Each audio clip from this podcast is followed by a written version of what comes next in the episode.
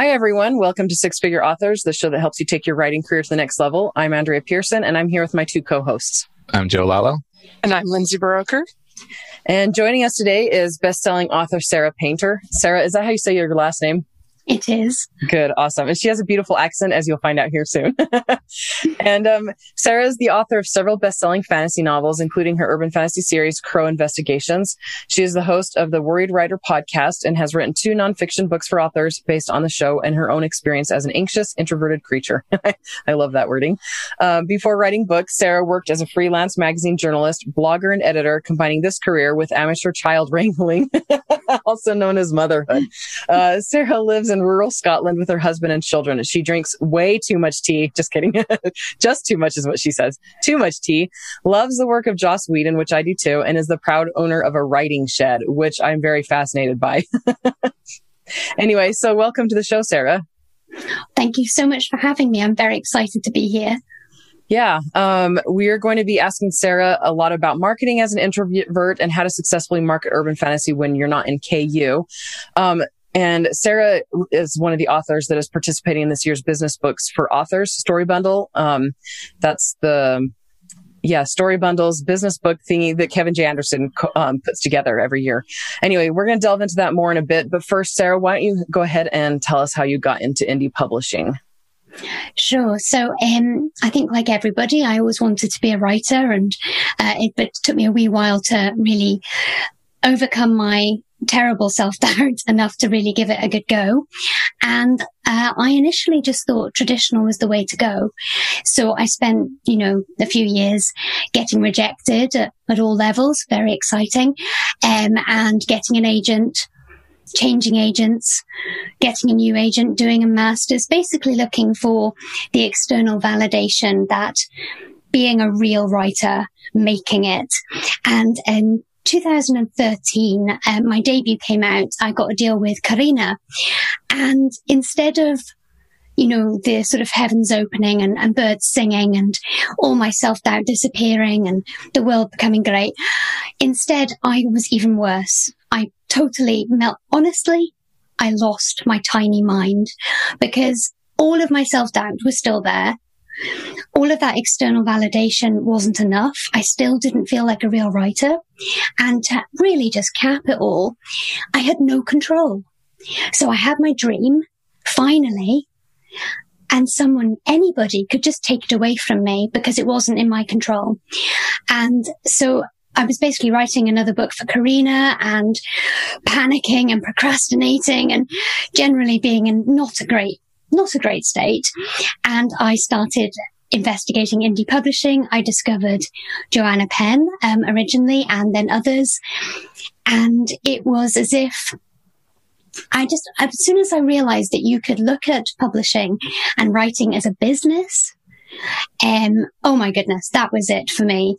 And added to that, I started the Worried Writer podcast and chatting away to all um, authors on both sides of I don't really want to say both sides of the fence, but trad and indie. And I discovered very clearly that all my lovely, lovely trad friends were still panicking and disempowered and not making very much money, generally speaking. And all my indie friends, uh, you know, were empowered and excited and sharing strategies. And they had this real sense that they, they were in control because they were. And that was it for me. I knew I had to go. Um, hybrid, um, indie, whatever that's that's kind of close to i mean not exactly obviously how it went for me but i was with a traditional publisher and i was like there's so much control and they can you know this was back in 2010ish 2011 and but i was at that point that was when all the ebooks were exploding and my publisher wasn't doing anything where ebooks were concerned. I mean it's like you can release my book as an ebook and then we can take care of paper later. And she's like nope we're doing paper. And and i was like it was just absolutely ridiculous. And i was like this is this is stupid. And and i wanted to be more involved and she let me be involved, but then she, it was kind of like a, you can, you can help out, but I've got the final say. And so she nixed everything I wanted and, um, put a stupid book cover on it. And anyway, so I ended up switching over to indie publishing. It's, you know, so much better that way. Oh, absolutely. And I'm so delighted. It, I think I'm glad that I went trad first because I know that the grass isn't greener. if you see what yeah. I mean. Again, no disrespect. I, I love the whole book industry, but uh, for me, the grass is not greener. And also, I just had to because I wish that I had been more empowered to choose myself earlier on. Um, you know, I've wasted all that time. I've only been hybrid for a couple of years. But on the other hand, I am who I am and I am very anxious and I had, I had to do it that way. Yeah, no, it makes sense. It really does. And that's a good point about the grass being greener. You know, I think mm. that um, I've had I've had down years, I've had really good years. The bad years, I might have been tempted to try traditional publishing, but having been there, I was like, no, I will never go back. Because even in my worst months, when I was being um, indie published, I was still making more than all of my traditionally published author friends. And so, you know, it's just it's like it's just not worth it. You know, I'm not gonna I'm not gonna do better over there. Yeah. Um, you mentioned in your email to me that you've been a six figure author for the past couple of years. Uh, what was it that tipped you over?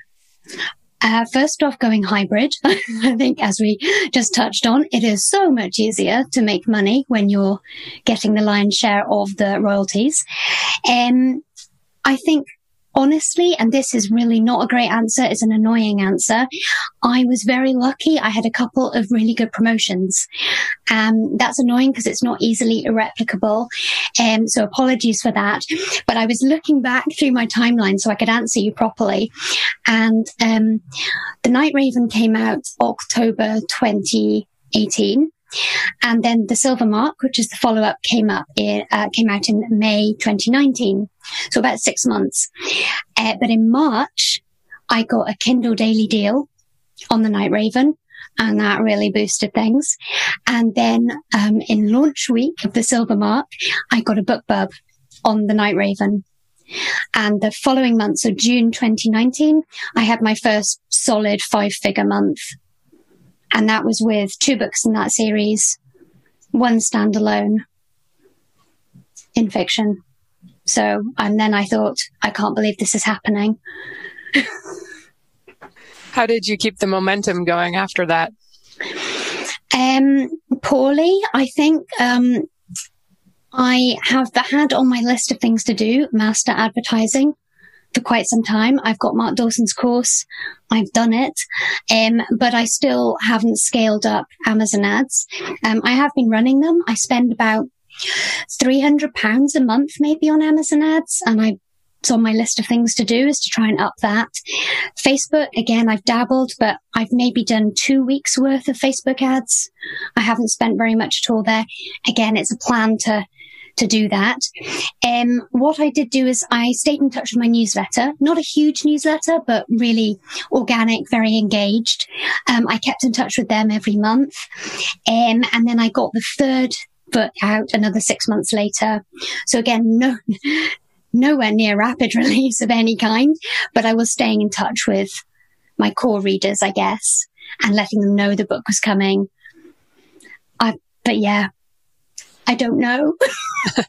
Sorry. Um, that's all right. No, it's good that you've been able to keep it going. Um, that's one of the challenges. It's like a BookBub's great, but then to continue to sell month mm-hmm. after month is always hard.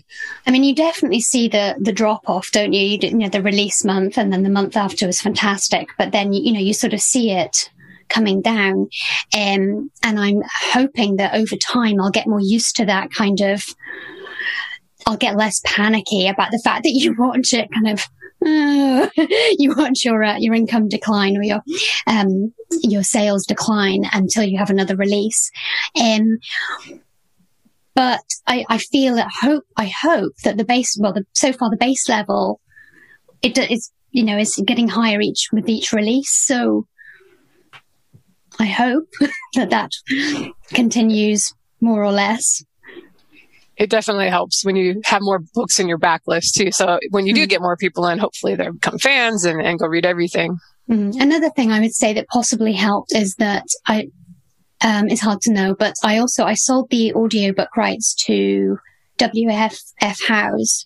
Um, and so then they're always coming out later. And I don't know whether then you've got another thing that you can, you can promote. And I know that they did a wee bit of promotion and I had a sort of some placement on Audible and things. And I think that I might not be releasing very fast, but I think hopefully then the other, the other format coming out and, you know, and I also released a box set of the first three in the series just last month. And again, I think just, it just helps those having some things coming out, even though I'm quite slow right? It gives you something else to market. Yeah. Um, so you've been uh, writing urban and contemporary fantasy for a few years. What are your thoughts on the state of the genre today and how competitive it is for indie authors or all authors, I guess? Um, I feel so ill-equipped to answer this question because um, I kind of, as I say, the urban fantasy, the solid urban fantasy, has been just the last couple of years. Um, it does seem quite competitive. I know it's obviously a competitive, uh, a competitive genre. Um, but I can't, I, I don't think about marketing when I'm writing at all. So it's just what I, I love writing. All fiction ends up with a bit of magic or supernatural or something weird going on in it when I write it. And so I just have to accept that it's going to be maybe a wee bit tricky. I know that when I was going trad, a lot of feedback I would get was continually, it's going to be a hard sell. This is cross genre. It's going to be tough to sell. Um, or, you know, would you like to write a straight crime thriller with no demons or, you know, that kind of feedback? So I was kind of prepared for the fact that this is, this is maybe tricky to sell. So from my point of view, it seems like it's great because I can't believe it's selling at all. Again, not helpful. Sorry. Um, I think it's worth pointing out that your books are not in Kindle Unlimited. Um, mm your indie yeah. books and your um, traditionally published books. So sometimes that really, really helps people having them in Kindle Unlimited helps them have, you know, more visibility, more money. But I'm guessing that this is just showing that your, your stories are well written. Um, about how long are they, each of your indie books? Um, my indie series are about 70,000 words each. And The Lost Girls, which is the standalone, is much longer because that was sub to trad. So it had to be 90,000, 100,000 words long. Um, but yeah, my, my Crow series are, are reasonably short. Um, and I think, I mean, the KU thing, oh my goodness, it was so tricky to decide uh, what to do because listening to the podcast, I knew the advice and I went and I did my research and I looked at what was doing well in the chart for urban fantasy and I saw the vast majority were in um, KU. So that would suggest launch into KU. Um, but I didn't want to because um, I try to make my business decisions from the top level down, starting with my goals, my version of my definition of success, uh, what I'm aiming for long term, because I want to do this long term. And so I knew that I didn't want to be in KU because it wasn't really aligned with that long term goal. Um, but I was really worried that I was cutting my nose off and that I was, you know, going to fail as a result. So what I did was when I was finding my comp titles to uh, give the cover design of the brief and so on, I didn't just look, in fact, I didn't look at the top selling KU urban fantasy books. I looked at traditional published non KU urban fantasy and used those as my comp titles for my cover. Again, I was terrified that this was a really bad idea, but um, urban fantasy covers have, you know, the figure, as, as you all well know, have the figure, don't they? And the, you know, a bit of magic. Um, and that is time and time and time again, all the covers you'll see. And I went with, um, I'm holding it up for those on video, um, the more motif sort of cover. So I've got, you know, stylized bird silhouettes on the, on the front of the Night Raven, um, and symbols. And that was much more in keeping with my comp titles that weren't in KU. And so that was kind of what I tried to do was place myself next to those. And I also thought that maybe that sort of cover was Mm, more common perhaps in the UK, UK authors, whereas the figure definitely, or the US, um, based or uh, urban fantasy definitely had the figure as far as I could see. And I also thought that's no bad thing if I'm warning folk that, you know, this is a British writer and the book is set in London. So I thought, but yes, I was super nervous about it. No, it makes a lot of sense. We, well, I forget which show, but we, we discussed uh, a while ago about how there are different cover expectations all across the board. And, you know, UK versus America uh, tend to have some pretty significant differences between book covers, even from very well-known authors. There'll be a UK and an American book release with drastically different covers. So I think it's good to sort of, again, you're setting expectations and you're sort of riding the line between, uh, on old, old episodes, I would use the phrase the untied shoe philosophy, which is there's a row of shoes that are tied and then one untied shoe. That's the one that catches the eye. So you have a cover that makes sense with your genre, but looks different from the other covers that also make sense for their genre because they've been targeted for different, uh, you know, audiences. So I think, I think it was good thinking. I hope so. So, uh, uh, those of us on the podcast have all done a fair amount of experimentation with urban fantasy, and overall, we found uh, there are some fairly specific expectations from the audience. Uh, what do you feel are the, defi- are the defining tropes uh, and characteristics of urban fantasy? Um, I think I'm again not brilliantly uh, placed to answer this because I I read widely, um, but I haven't read a huge amount of sort of more modern, more recent urban fantasy. Um, and so I'm not really that sure what's going on in the whole trope situation. But when it comes to tropes in general, what I always think about is that they are really um, a shorthand for the sort of reader experience, uh, what emotional experience the reader is going to have when they read that sort of book. And for me, urban fantasy or contemporary, you know, contemporary fiction with a wee bit of fantasy in there is all about that sort of solid real world that we can recognize, but just twisted. Um, so you can really imagine that sense of discovery that there is this whole other layer beyond the mundane that you, the chosen one, can see.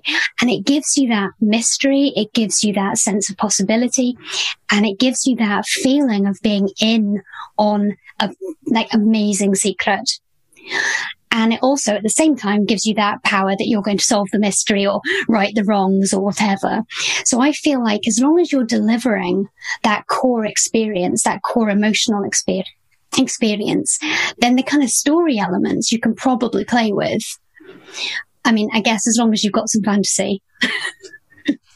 Now, uh, you say that you, you stay uh, pretty well in contact with your uh, with your audience through the, the newsletter. Mm. Are there any aspects that you, time and time again, people sort of let you know they really enjoyed about your writing?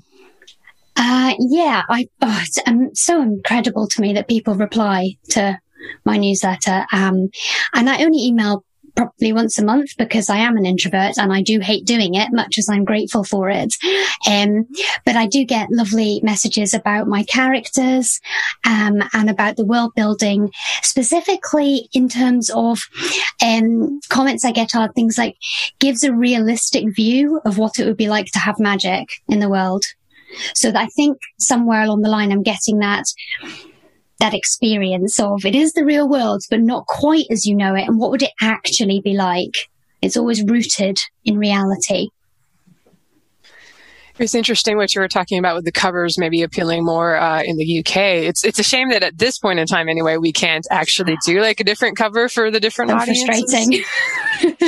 you know, Americans like don't mind the like the gun on the front, the real tough girl or guy covers, and I feel like that's not as big over there, and maybe not even allowed in that some of the publishers yeah. don't allow like no. the gun pointing towards the cover. Yeah, and I think it's also in other genres. You know, there's a, a real trend in the US for, or there was for very uh, uh, photographic covers in like women's fiction, and then there was a trend in the UK for more cartoony, illustrative style. And yeah, I, I'm so jealous of um, trad publishers that they can release these different territory versions. Maybe one day. it could be coming. You never know. Um, I feel like with a London setting, I think Americans will uh, read that, find it mysterious and appealing. But do you find that you sell better in the UK or in Amazon.com or the mm. dot coms? yeah, I think I think I do sell. I, I think I do sell better in the UK. I need to look at all my stats, don't I? Um, uh, but I do have lots of readers um, in Canada and, and, the US and Australia. And um, yeah, I, I get lots of nice comments about people enjoying. Um, I had a really lovely email from someone who said that they really enjoy learning new words because of my strange turns of phrase. so that was nice. You're like new words or new slang, maybe that we have. yeah, very much so. Yeah, more more swear words. So as far as pricing goes, I notice you're you're wide, but at least right mm-hmm. now you're not doing a perma free book one, which is very popular with um wide authors, of course. Um, what, have you experimented with pricing, changing the prices, or um, what are your thoughts on pricing? Again, I went with my whole I mean, with my very lack of lack of experience, I went with the kind of top down decision making. So I decided that I wanted to try to gather readers who would pay for books, um, and would pay, you know, three ninety nine in the UK, four ninety nine in the US, a reasonable price. Um, so I decided that I wanted to do price promotions so that um, which I do. Uh, so you get a real deal because it's not usually at that price. Um, but that generally speaking, I wanted to train people to expect you know, the books cost um, that amount of money. And um, so what I did do is I did a soft launch for the Night Raven where I did have it at a really cheap price for a couple of days to let my ARC team go and leave reviews and things. Because then my concern was getting reviews and, you know, making a, a success of the very first one coming out. And then I did a very tiny price drop again, soft launch just for my newsletter people on the second book. And then I did my very first pre-order for the Fox's Curse, and that was a full price pre-order. Um, and yeah, and then the next one again, full price uh, pre-order. So I'm I'm planning to can- carry on with the sort of price um, pulsing, but promotions on the Night Raven. But long term, when I finish this series, I think that trying free first in series or um, putting it permanently at 99 pence, uh, something like that is definitely going to be a strategy I'll try. Um, I have, I do feel like I need to work quite a bit harder to get a better foothold wide. Um, I apply for the Kobo promotions a lot and Kobo's doing, doing reasonably well, but, um, yeah, there's always so much to do, isn't there? But I feel excited that I do have all these things that I can try. Yeah, you mentioned um, you've been trying the Amazon ads and Facebook ads a little bit. Um, are there other things? You d- just said Kobo promotions. Uh, any other mm-hmm. advertising, or how active are you on social media and all that? I'm useless at all of that. Um, um, I do. I mean, I've I've done a wee bit of newsletter building, um, but not much. Mostly organic. I what I decided to do, which is my advice for um, fellow introvert, feeble people like me is to just really focus down and choose one social media platform or, you know, two if you want to go wild. And I was already on Twitter, but I hardly ever go there. I just check my mentions and, you know, promote the podcast. And that's it. Um, Facebook, I kept on meaning, oh, you know, I'm going to, I'm going to post on my page every, every week and then not doing it. So last month I set it as a, as a short term goal. Um, you know, to sort of see if that makes a difference. And um, so as you can tell, quite recently I've been working on that. Um, BookBubs had a couple. That helps. Uh, Kindle deals. Again, I've been lucky. I've had some Kindle deals, um, offers, uh, Amazon ads, and I dipped my toe in BookBub ads and spent some money quite quickly and I wasn't sure how, it didn't seem super successful. Um, so I'm going to try that again when I have a price promotion on. All right. So um, this is going to be a little bit of speculation on your part, I think. But uh, uh, so, like, well, we'll tie it to what we were talking about earlier. You like you, your cover decision was in a in a way based upon you know what trad authors were doing, mm-hmm. and the fact that you're wide also makes your book look more like a trad author. So you do feel do you feel like different a- advertising tactics work better for things like you're even setting your price in a way that's that's similar to, to trad authors? Do you think that different types of advertising help when you're sort of mimicking trad versus when you're doing a lot of the standard uh, indie stuff like like uh, free the series starter? Well, that's a really good question. Um, and like you said, I think it is, it is speculation. Um, but you're absolutely right. I think what I've done so far has been the things that I kind of have brought over from my trad side.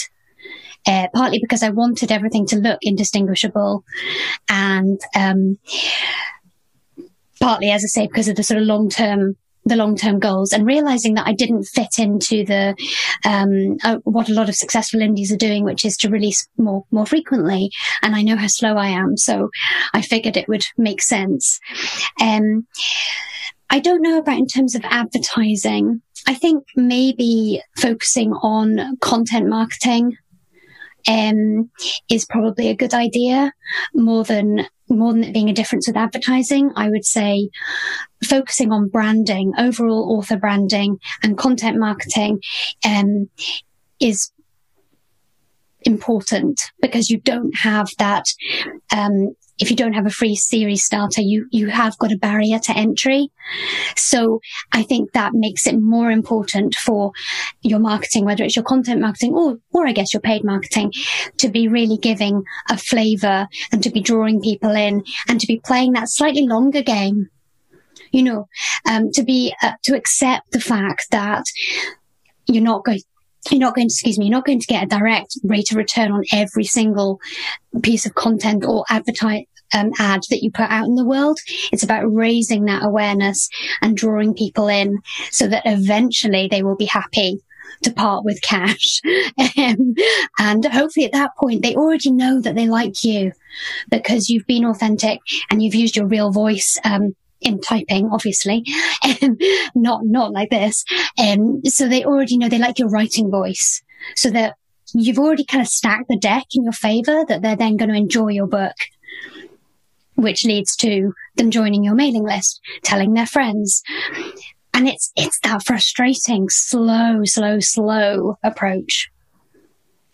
So, uh, do you think, um, does your publisher run any, any promotions or any advertisements for you? Yeah, I mean, Lake Union, actually, and Carina, to be fair, I've been very lucky. They, you know, sometimes I'll be applying for a BookBub and it'll knock me back to say, Oh no, do you know you can't apply for one because we don't like to have the same author and you've got a BookBub booked for one of your trad books. And that, that's the first I've heard of it. I'm sort of, oh, darn it. um, but obviously that's fantastic that they're still promoting. Um, Lake Union are very good on promotion, it must be said. Uh, they know how to shift books. Um, so yes, that's been great. Uh, I also got to experience the excitement of having a publicist uh, with Lake Union for you know a short time, and that was thrilling and exciting. But it also really hit home to me how you only, uh, understandably, it's for such a short time, and these things don't. Again, as I think I was just saying, things like um, an interview in a magazine, they don't move the needle you don't see it. And so it feels pretty pointless. But it's that slow drip. You don't know. You know, I've had a podcast listener say, Oh, I heard about you in this magazine interview that I thought made no difference whatsoever. Then they've become a podcast listener. They haven't bought a book, but then a year later, after listening to the podcast, they've event, you know, they've then decided to try my books or tell a friend or, and it's that intangible nature of it, which, you know, it can be really hard to deal with, but. Yeah, so I'm just, I think I'm going to bet that some of, I mean, you, you've got a solid readership. Um, they're following you from your traditional published books, your indie books. They're already used to a slow, slower pace, which I mean, the readers who like fast pace are going to go to the authors who have a fast pace, you know? So, but there are readers who prefer that slower pace. And if they are already preferring that, they're going to stick around. And especially with like the book covers, like you said earlier, that, that match what they're expecting, prices, promotions. I mean, this is all part of a, a, a solid business plan. You know, you decide at the outset what your, what your goals are, and then you, make sure you always stay within that goal and then not to jump around. Because one of the things I've done is I don't generally release quickly. I release three, you know, three books a year, sometimes four books a year, but occasionally I try to release faster than that. And my readers, I get, I get complaints, you know, and so I'm like, my problem has been consistency. And if I, and if you're not being consistent, then you, it's too hard for readers to figure out, you know, it's too hard for readers to find you if you're not consistent to their styles. Mm, I think um, that's so true. Okay, so we, um, as I mentioned earlier, you have a book in this year's um, Nano Story bundle. It's called "Stop Worrying and Start Writing: How to Overcome Fear, Self Doubt, and Procrastination." So, what led you to write that? You can just delve right into that book and explain it. And then you've also got another one that's start wor- stop worrying and start selling. So you can go ahead and just explain why you wrote those books. So, um, stop worrying, start writing. Um, I wrote because I was utterly riddled with self doubt. And it took me a very long time to really try writing fiction properly. I kept, um, I always put it off. Um, I wrote lots of angsty journal entries about how I wanted to be a writer, but that I couldn't do it. I wasn't clever enough. I didn't have enough ideas. What if I did it and I couldn't? And then the dream would be taken away and all of that. Um, and then, as I say, when I finally got over those hurdles, um, I just found that the more external validation, the things that I thought would fix me, did not fix me. Um, and I also then learned through doing the podcast that I wasn't alone. All the things that I thought about being, you know, very, very, very anxious person and, a, and quite a worrier and being filled with self doubt. Those things didn't mean that I couldn't be a writer. I found that that was actually quite normal. And it was such a weight lifted off me that I wanted to provide that for other terrified writers. Um, and also, you know, with the podcast, I was helping folk who emailed me and I did a wee bit of one to one mentoring and things, which I enjoyed. But it's not a super efficient way of helping people. So I kind of thought if I put it all in a book, then I've got somewhere to direct people, um, you know, and then the same thing with the um, with stop worrying, start selling. I kind of figure out what I think about things by writing. So I knew that I needed to get better at selling and marketing. I knew that I had massive mindset issues around it that was stopping me from doing it, um, stopping me from really trying. And I, I am ambitious. You know, I do want to do well in this, in this job. So I really worked on worked on those issues. And a lot of that, as I say, is through writing. I journal about things. I write them down. I learn about them because, and then I write about what I'm learning. And so I thought after a wee while, actually, I think I've got another book here. um, and also if I'm not the only introvert writer who's struggling. And again, all again on podcasts or with my friends, the same things will come up over and over and over again. I just want to write I don't want to do the marketing. And, and I, it hit me that I didn't want to spend the rest of what I dearly hope is a long career being negative about that side of it. Because we don't live in a magical unicorn land where books are magically discovered. We just don't. It would be great if we did, but we don't. And I thought, I don't want to be I, am sick of myself whinging about this. Like I need to, I need to change my attitude. Um, and that has really, really helped. And so again, I, I wrote the book so that I could point people to it say, that's everything that I've learned so far. It's funny how um, often the best way to learn something is to try to teach it, which is possibly one of the reasons that I'm on a podcast like this is to desperately absorb new information in the in the process of distributing it. But uh, it seems like you're you're you're fairly on board with the idea that uh, writers writing seems to attract people who have uh, self doubt and self deprecation issues. Uh, mm-hmm. what do you think the the source is for that? What do you think its link is to to just writers of fiction?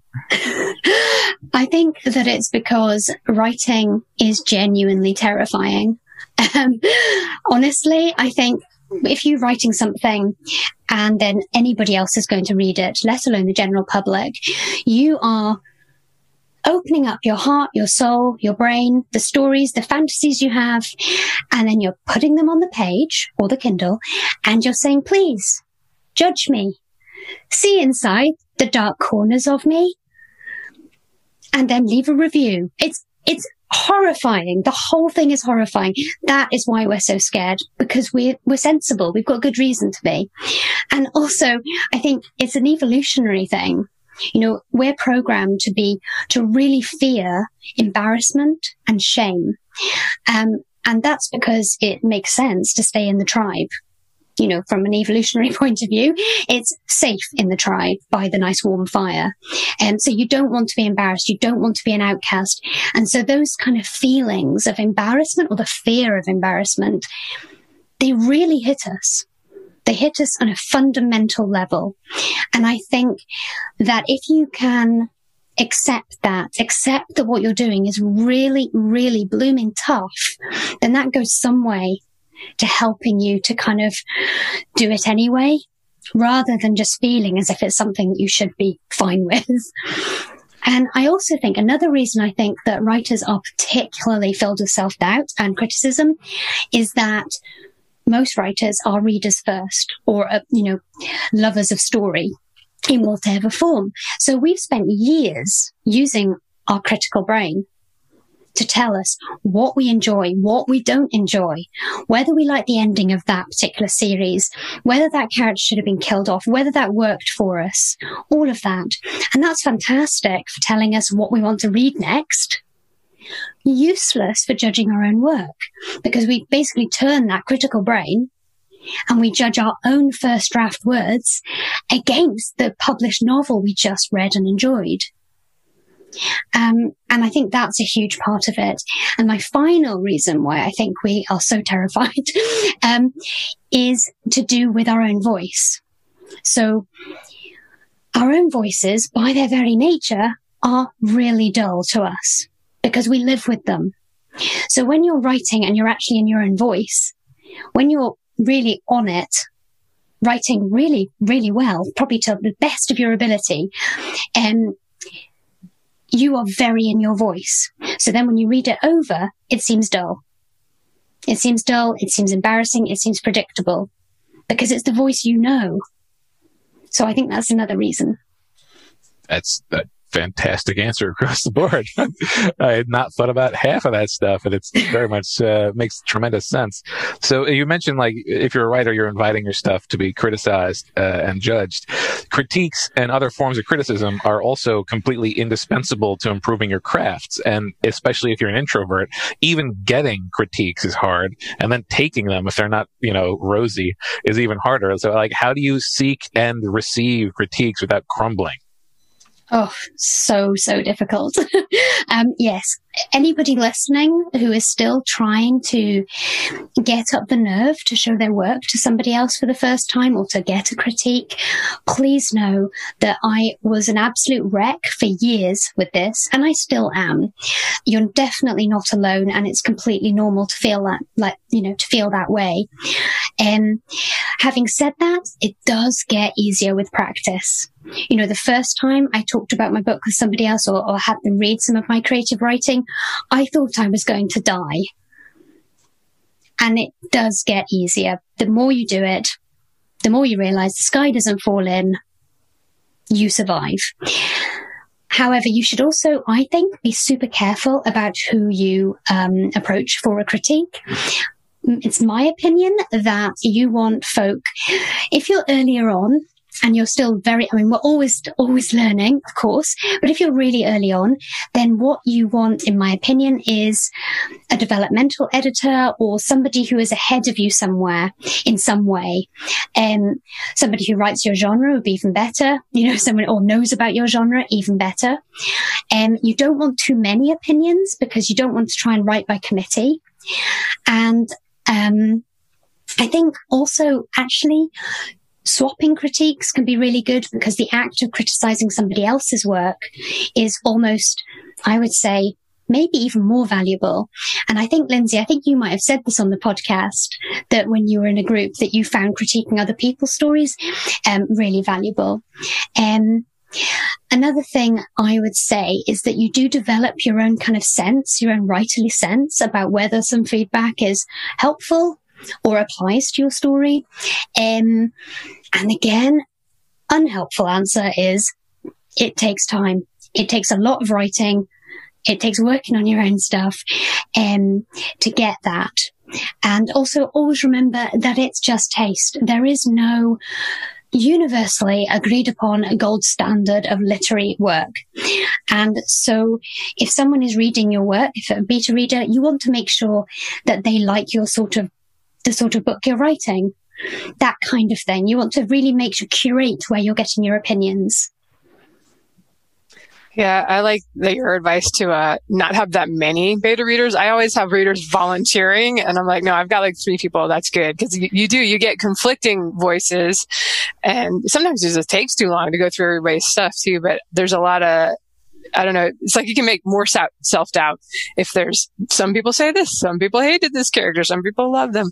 And it does take a while as a writer to develop the confidence in your voice and your skill to like sort of if you know know whether what they say applies mm-hmm. or whether you're like no that's just not right but in the beginning we have no confidence as you said absolutely and i think the kind of feedback which is just you know early on especially you know read this as a reader and tell me what you thought it was or what tripped you up and it's not so much tell me what was wrong with it it's tell me how you felt about it when you were reading it or if you didn't understand a bit.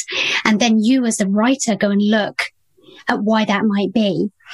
Um, and then, as you say, later on, when you're getting beta reads, when you're a wee bit more experienced, it's a case of not too many. And the deciding vote always goes to the author. Always. So if your gut's telling you, it's your book. It is your book. You get to choose. Or if one person says one thing and the other person says the other, deciding vote, author, every time. It's your book. That's the nice thing about self-publishing. Yeah. You can decide in the end. I, there's not as much pressure from someone else. Oh, it's amazing. I love it. All right. So I have to ask the blurb for your uh, Stop Worrying and Start Writing book says mm. how you can smash writing blocks to finish stories faster and trick yourself into being more productive. So do you have any tips that you can share uh, for our listeners? Absolutely. I have huge amount of experience, sadly, in um, battling um, writing blocks and all of that. So my first tip, absolute top tip, is lie to yourself. Now, I am extremely adept at this. I have honed this over the years. So I will lie to myself when I'm writing. So I will say, nobody will ever read this.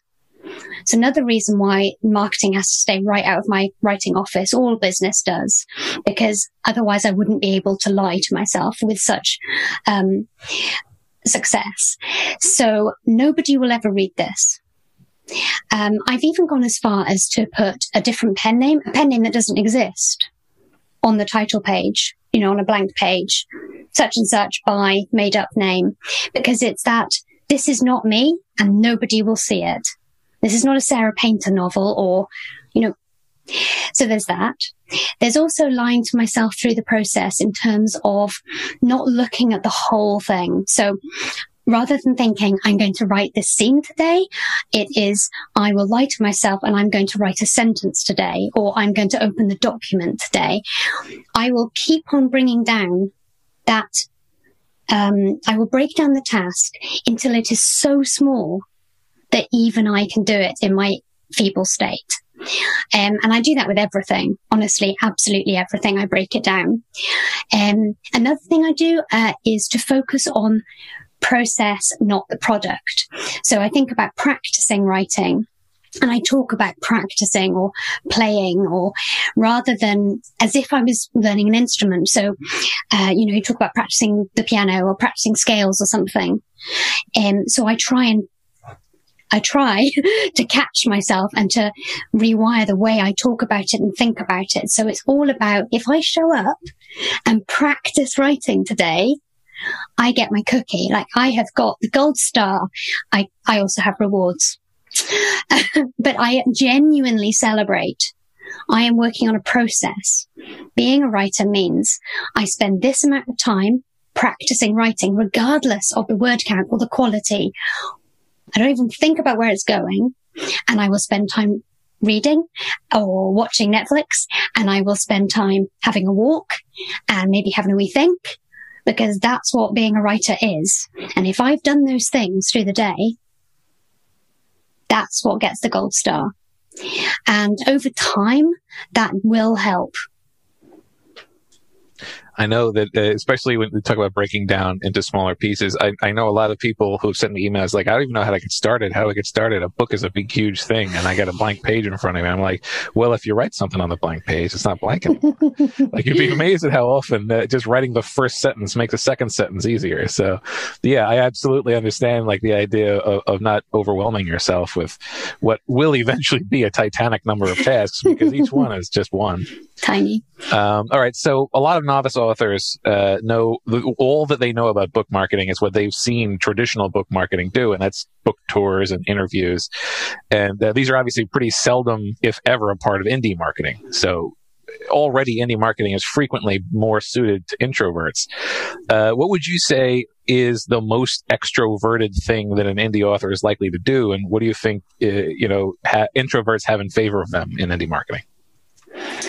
Um, I mean, I'm so I'm so glad that you that you asked this question because it's so true. It's another opportunity for me to be ridiculously positive about this amazing, amazing job that we get to do, which is that it's perfectly suited for introverts. Um, and yeah, there are lots of things, and I've spoken to uh, trad authors about this.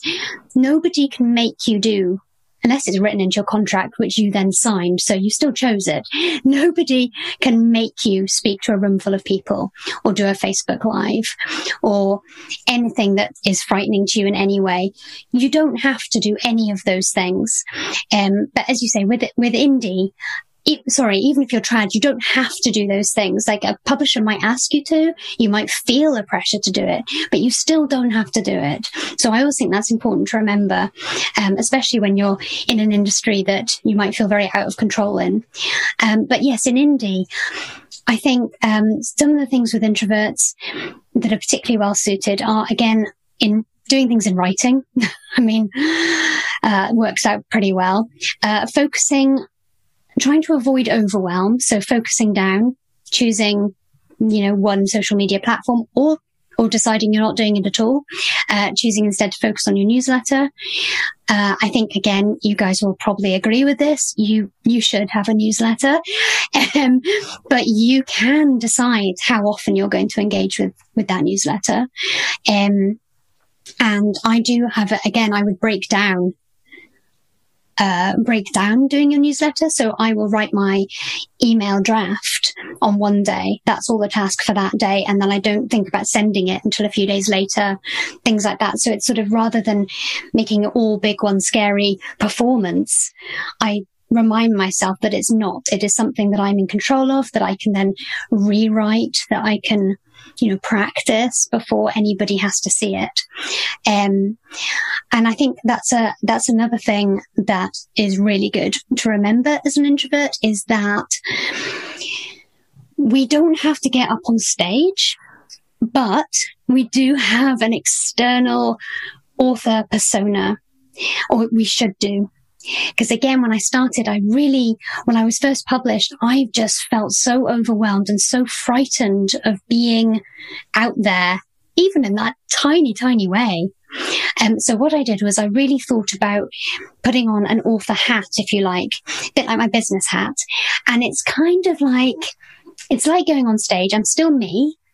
Author Sarah is still authentically Sarah, um, but it's a facet of me. It's a facet of my personality. It's, it's the work, Sarah. And having that separation really, really helps. Um, to then post on Facebook or write a newsletter because it's author Sarah doing it, not private Sarah. I don't think I answered your question. I went off on one there. It was still good info. That's awesome. Um, I just have a couple questions left for you, if that's okay. Of They're course. not on the list, but just listening to you made me want to ask them. Um, you mentioned rewards. What sorts of rewards do you use when you meet your goals? Oh, so much stationery. Oh, Stationery. Andrea. I, Oh, I love it. I love stationery so much. So yes, I am, you know, an eight year old apparently because stickers, colored pens, washi tape, so many planners, so many notebooks. It's, it's a problem. I do have a problem. And I also tea, um, tea and, um, I mean, cake sometimes, wine sometimes, but no, stationery is my big, is my big one. And I do also um, save up books that I really want to read. I read all the time, but you know, there's a book you're really looking forward to. I think, okay, when I've finished the draft or these edits, then I get that book. Uh, yeah, that's really awesome. I love paper, like paper, any kind of paper, po- notepads and pretty paper and just plain paper and pens. Colored post-it notes. Oh, Yes. goodness. Oh my gosh. Yes. My husband's been stealing mine. So many. I have, I have like this drawer of them and like every now and then I'm like, where's my pink one? um, okay. So, um, for the moms and people in the audience who have full-time jobs, how do you wrangle being a mom and running a business and writing? Um, well, I have to say it's a lot easier now because my kids are much, much older. Um, so my baby is 17 now and my, my older girl is 20 and has left home, gone to university. So it is, I have more time now than I have ever had, which is amazing. But I started all of this back when I, yeah, back when I had a toddler and a baby. And so all I can remember really is the magic of how much you can get done in a very short focused space of time. And also working in cycles. And I still do this now because the more time you have, the more likely, or the more time I have, the more likely I am to procrastinate and get filled with self doubt. So I still use this strategy and it's to divide, to work project based. Um, I divide the year up. I, I like quarterly. So I will have a couple of goals for a quarter. I'll have my reasons for those goals. So I'm really behind them. And then I do the breaking down into the small tasks and I have kind of light brain tasks. So, you know, a day when you haven't had enough sleep. You know those. Yeah. Sorry. Of course you know those days. You're living those days. um, Oh, and yeah. then, oh yeah. so then it's uh, for me to keep my mood to feel like I'm still making progress. I can then take that light task, that light brain task that's going to take eight minutes. And I can at some point during the day, hopefully do that one task. And then I get my gold star and I move forward and the day is a win. I think the challenge is really believing that the day is a win because comparisonitis means that we're continually thinking, I should be doing X, Y, and Z, or I should be moving forward faster. But yes, I think focusing down, being really project based, cutting out, saying no more than you say yes, and then, um, and then just occasionally, you know, on days when you can't, you can't write or you can't even do that one wee task, cutting yourself a break, you know, really bring down that, bring down that, um, that level that you're trying to hit. If you got out of bed and the kids are all still breathing, you know, gold star. I'm sitting here laughing so hard because like you're just describing, Mike, I bring down my bar, like my little bar goes down like every week it's gone lower. I'm like, okay, I, I like got out of bed this week. Okay. I got out of bed after the kids fed them breakfast. Ah, I'm getting worse. Our toddler, like he's just, uh, man, this kid, like he's hurt himself, seriously hurt himself four times in the last three months where it, he's a thumb sucker and it's in his mouth. He's like gotten huge, horrible sores, cuts, you know, mm. needs stitches. And I'm like, it's been four times in the last three months. And thumb sucker, he's up all night, every night for the like, it's just been, uh, I'm like, you're like 19 months. You're supposed to be our sleeper now, not waking up all night. But it's always this, it's always timing as well, isn't it? You it's either like things after one after the other, or they'll just be poorly when you just you think you've got everything sorted, and then there'll be a doctor's visit or a or a sleepless night or twelve, and yes. yeah, it derails things. Yep.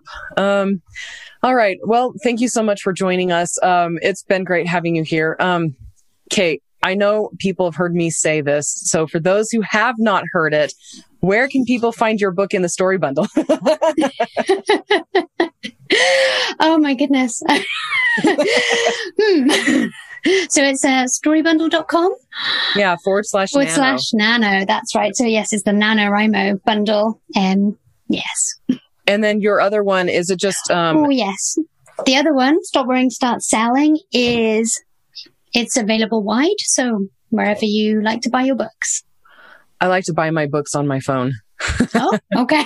And I am I am recording the audiobook of it uh, this month, so there will be an audio version. It's just a wee bit later than I had planned originally.